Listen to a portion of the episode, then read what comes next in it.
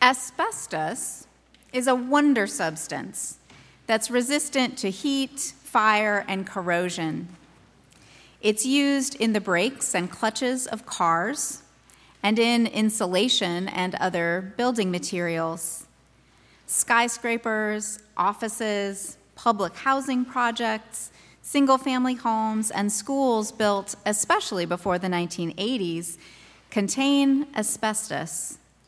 A few years ago, I had to work from home for several months during the renovation of the building where I do my weekday job. The building badly needed asbestos remediation, and it wasn't safe to enter for a while. Unfortunately, the wonder substance asbestos happens to scar the lungs and cause cancer. Construction workers who did their jobs before the dangers of asbestos were fully known, or when those dangers were deliberately concealed, or who didn't receive protections from this workplace hazard, often died of exposure to asbestos years after spending time building much of the country we live in today. Asbestos also happens to come from the Greek word used in today's gospel to describe the fire of God's judgment, which apparently is also something that doesn't burn out easily. When the crowds coming to John for baptism wonder whether John might be the Messiah, he explains that he baptizes only with water. Someone more powerful than he would baptize with the Holy Spirit and with fire. This coming judge would appear with winnowing fork in hand to separate the wheat from the chaff, gather the wheat into his barn, and burn the chaff with unquenchable fire. That word for unquenchable is asbestos something resistant to burning up or burning out. John the Baptist's fiery preaching is terrifying. The axe at the root of the tree appears to demand literally radical change from this world. The winnowing fork suggests that entering the kingdom is an either or proposition. Either you're in with the wheat or out with the chaff. But as happens sometimes, John's tone shifts a bit when the crowds press him to get a little more pragmatic. They ask, What then should we do? John's answers aren't necessarily all that radical. To start, people with more than they need should reallocate their extra clothing and food to people without enough. Sounds pretty basic. John faces a tougher test case when not just generic crowds press him, but even tax collectors.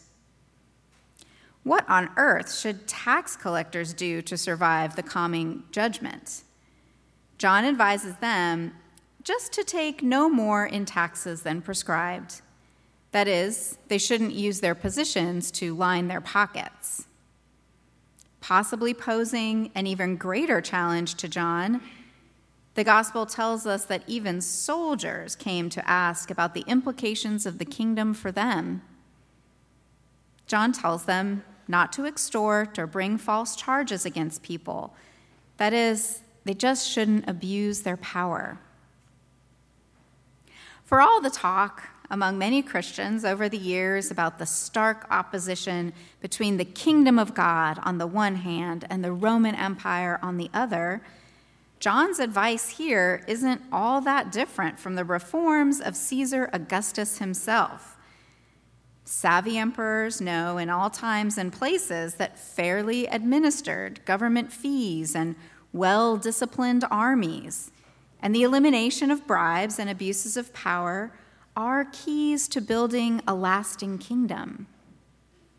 In the Gospel of Luke, Jesus too reinforces the message that practicing the kingdom of God is even for agents of imperial Rome, even for tax collectors, even for soldiers, and so, even for you, even for me.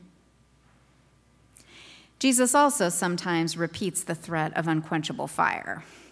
Jesus' parable of the rich man and Lazarus, only found in Luke's gospel, echoes John the Baptist's warning today that people's status as ancestors of Abraham won't be enough to save them from fire, but sharing food and clothing might. The rich man in Jesus' parable has clothes made of purple and fine linen, and he eats sumptuous daily meals. The poor man Lazarus longs for crumbs from this man's table, and the sores on Lazarus's body imply that he doesn't have enough clothing. In the afterlife, though, Lazarus gets to rest in the bosom of Abraham. The rich man, who withheld precisely those things that John called on people to share that is, clothing and food. This man ended up tormented in flames in the story. Jesus' parable of the Good Samaritan, also found only in Luke's gospel, reinforces as well and directly echoes John's preaching. An expert of biblical law presses Jesus to get practical by asking the same question that the crowds, tax collectors, and soldiers asked in today's Gospel of John What should we do? Jesus then tells the man the story of a Samaritan helping a wounded Jewish man, and Jesus ends with words identical to John the Baptist at the end of today's reading Do likewise. Jesus' audience saw Samaritans as aggressors, not vulnerable outcasts. So the message was surprising. Even Samaritans can do what it takes to enter the kingdom of God. So, for all the unquenchable fire, the message of John and Jesus in Luke's gospel isn't that the kingdom of God will be entered and practiced only by the pure. In fact, the kingdom can be practiced even by people the crowds thought of as bullies even agents of taxation and state violence, even aggressors like the Samaritans, if even they can enter the kingdom, maybe even we can too. There are several ways to deal with our world's asbestos problems. We can tightly seal our walls and ceilings from asbestos leaks and just carry on with the new urgent tasks of working and living in those buildings, no matter how they were made decades ago. We could do the expensive and dangerous work of asbestos remediation when those buildings desperately need renovation. Or we could tear them down and build something asbestos free. The news that the kingdom of God is at hand presents us with similar choices. What should we renovate? What should we tear down completely?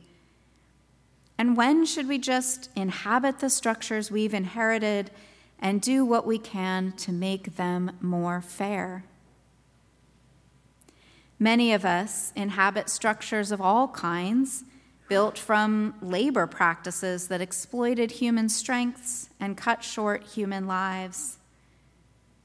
What to do about all that asbestos? And how should those whose jobs expose them to hazards that most of us don't have to face on a regular basis, how and when should they be judged? As terrifying as the judgment of unquenchable fire may sound at first, I find hope in the fact that even the judgment proclaimed by John the Baptist takes place between each one of us and our God. God knows how and why each of us responds to the call to repentance and to the good news of the kingdom in the particular way that we do. In middle age, I find that I more typically fear the judgment of my peers.